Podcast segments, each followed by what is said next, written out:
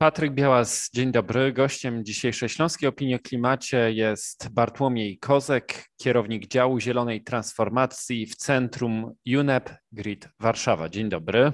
Dzień dobry. Chciałem zapytać o takie badanie, raport firm notowanych na GPW, benchmark strategii klimatycznych. Co badaliście w ramach tego badania?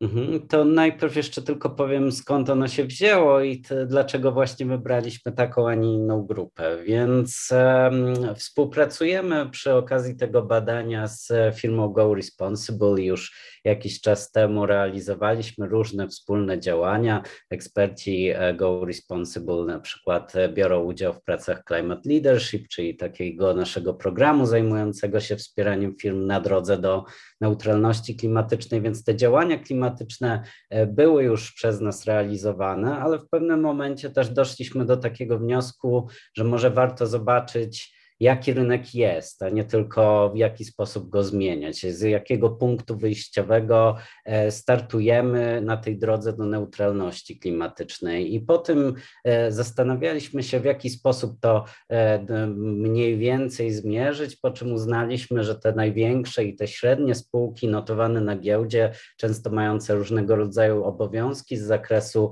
raportowania niefinansowego, właśnie mówienie nie tylko o tym, ile w danym w danym okresie zarobiły czy straciły, ale również mające obowiązki w kwestiach społecznych czy środowiskowych, postanowiliśmy sprawdzić, na ile e, już dzisiaj z tych e, obowiązków, e, czy to prawnych, czy to szerzej rozumianych wobec interesariuszy się wywiązują. I stąd pomysł na benchmark strategii klimatycznych, a więc sprawdzenie tego, na ile firmy już dzisiaj widzą w ogóle temat klimatyczny, bo oczywiście jedna rzecz to widzieć, a druga działać, ale z drugiej strony wyszliśmy też z takiego założenia, że jeżeli nie ma w dokumentach którymi kierują się firmy i z którymi te firmy komunikują się z rynkiem kwestii klimatycznych, no to jest duże ryzyko, że firma nawet jeżeli w przyszłości będzie działać, to będzie się tak poruszać po omacku, bez takiej mapy, bez e, kompasu, który umożliwi jej e, jakieś takie wejście na tę drogę do neutralności klimatycznej i w ogóle jakieś takie konkretne, realne, mierzalne działania w tym zakresie.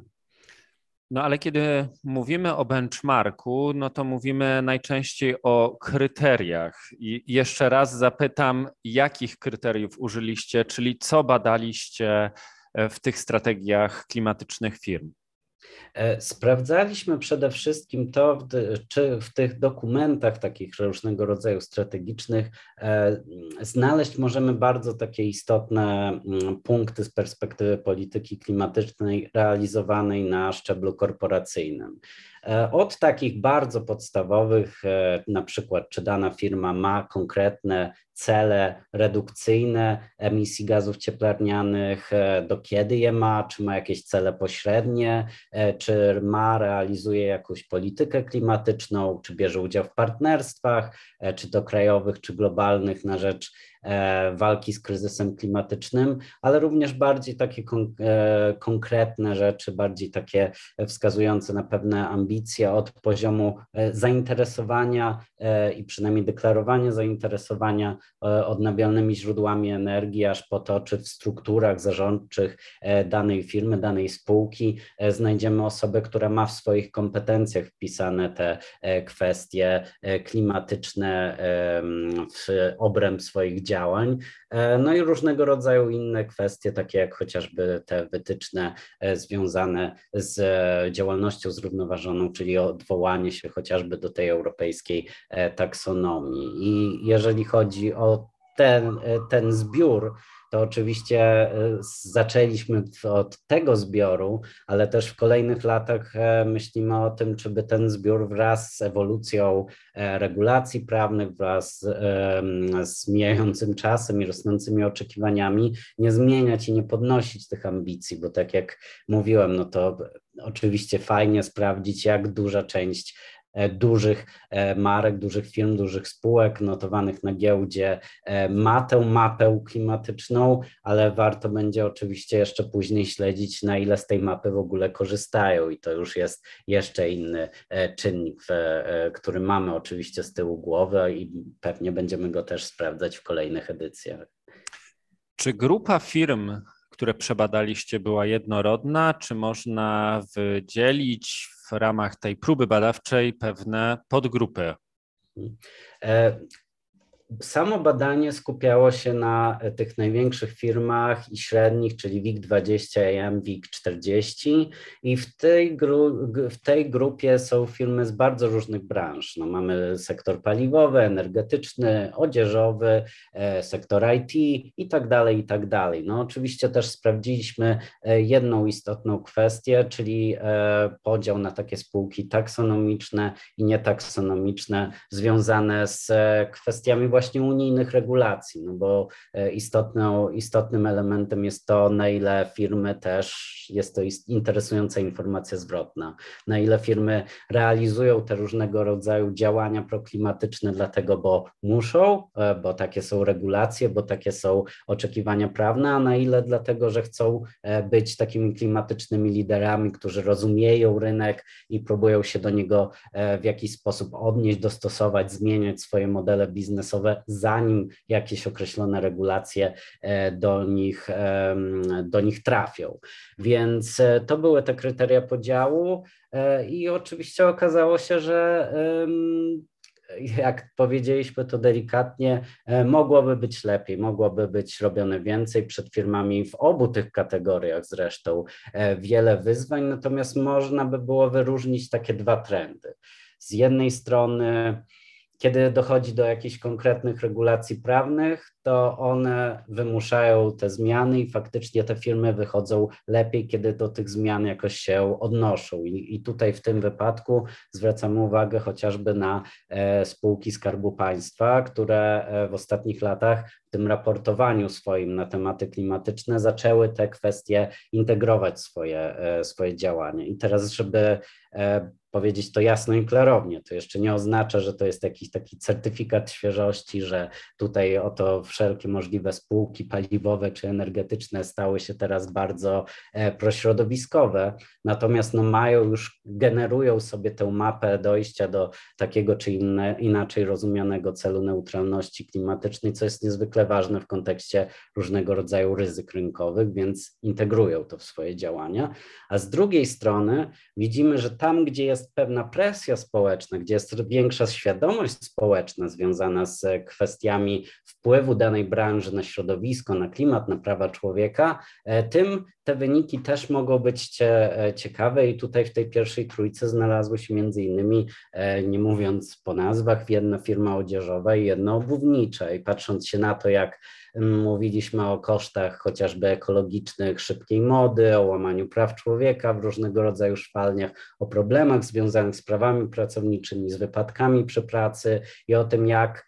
duże takie, taką reakcję społeczną to wywo wywoływało, jakie ryzyko e, dla tak, firm działających w tych sektorach e, było z tym związane, reputacyjne, no to widać, że te firmy, przynajmniej w deklaracjach, starają się już te kwestie widzieć i uwzględniać, co też daje pewną nadzieję na to, że te dwa czynniki, czyli ten czynnik legislacyjny i czynnik społeczny, mogą być narzędziami na rzecz tej zmiany, e, także zmiany rynkowej. Po tym, kiedy ustaliliśmy, co przebadaliście, to ja i myślę nasi słuchacze chcieliby się dowiedzieć, w jaki sposób to badaliście.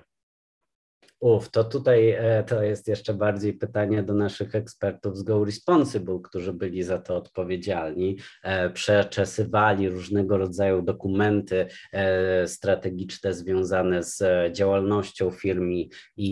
ich wpływem nie tylko oczywiście właśnie na ich wyniki finansowe, ale również na, na społeczeństwo i środowisko.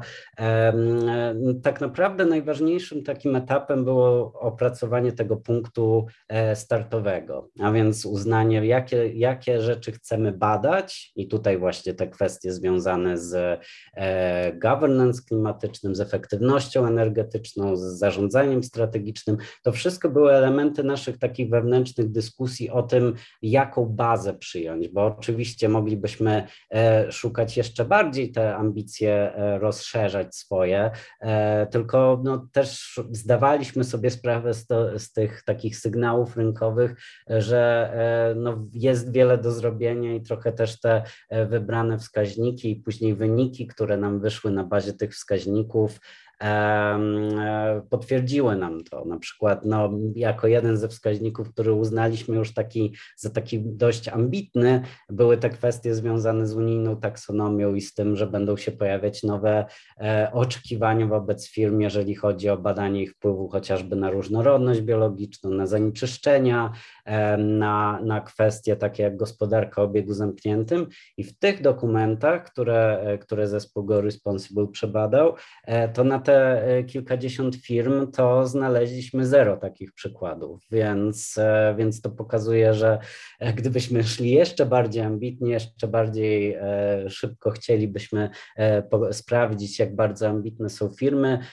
tym,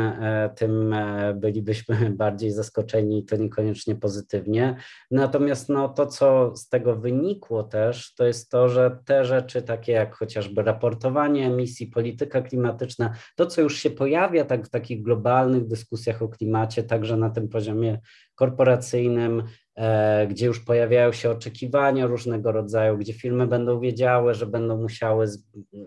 zmniejszać swoje emisje chociażby, wpływać nie tylko na ten zakres pierwszy i drugi, czyli na te swoje bezpośrednie emisje, ale też na te emisje całego łańcucha dostaw swojego,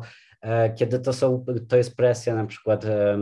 czerpana ze strony zagranicznych central, danych spółek i tak dalej, i tak dalej, to wtedy widzimy, e, że te tematy są integrowane. Natomiast kiedy nie ma jakiegoś takiego oczekiwania,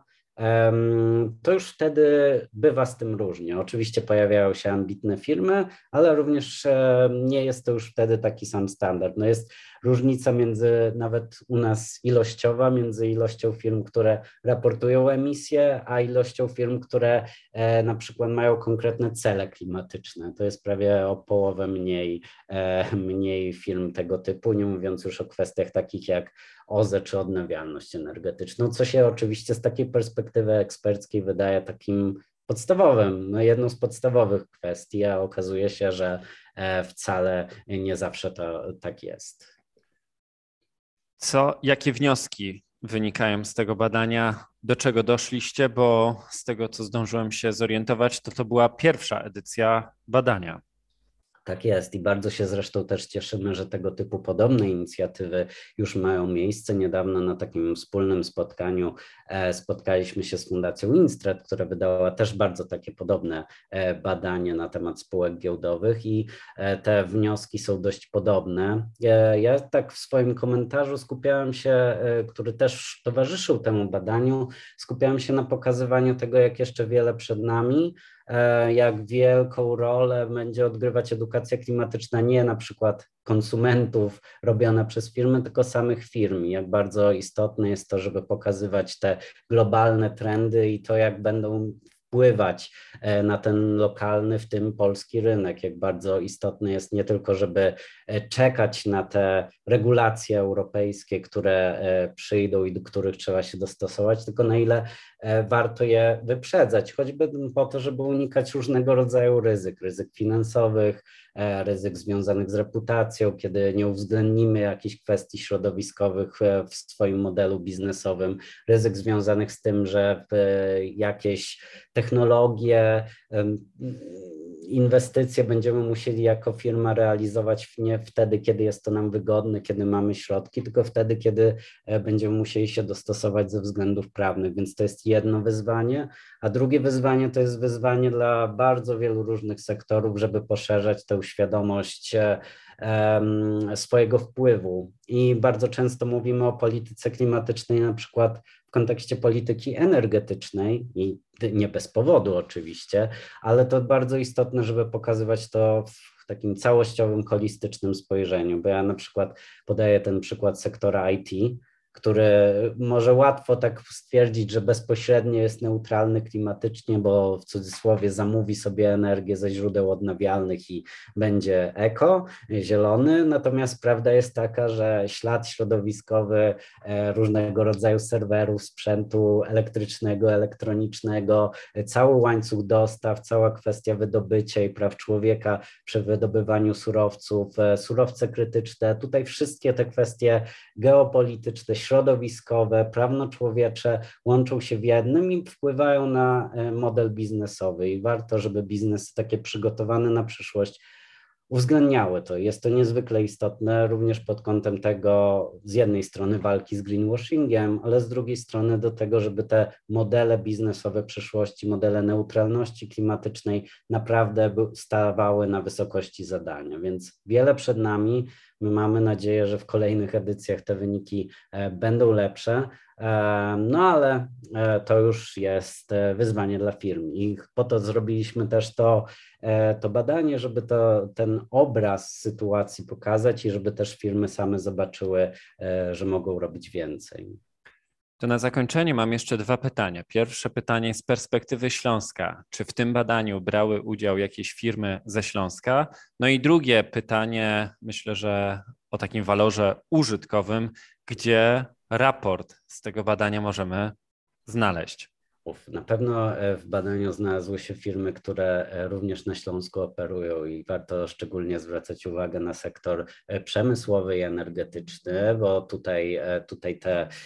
Firmy bardzo często są tymi firmami dużymi i średnimi, więc, e, więc e, tu będzie najwięcej poszlak, ale, ale warto zapoznać się z badaniem i też to sprawdzić. A samo badanie jest dostępne na naszej stronie internetowej e, www.grid.w.pl, grid jak sieć i w jak Warszawa, albo też na stronie partnera, czyli goresponsible.pl. Tam znajdą Państwo szczegółowe wyniki badań, badania w podziale na sektory, e, także w podziale na te poszczególne elementy, wskaźniki, które badaliśmy, czyli ile firm te wskaźniki w ogóle uwzględnia, no i komentarze eksperckie e, związane zarówno z samym badaniem, jak i z dużymi wyzwaniami z tym związanymi, na przykład właśnie budową partnerstw, wymianą wiedzy międzysektorowej, tej rozproszonej wiedzy na temat, e, na temat klimatu i dostosowywania modeli biznesowych do neutralności klimatycznej, mierzenia emisji, no i właśnie tego, w jaki sposób również polski biznes, czy biznes działający w Polsce może e, się zmieniać na bardziej zielony.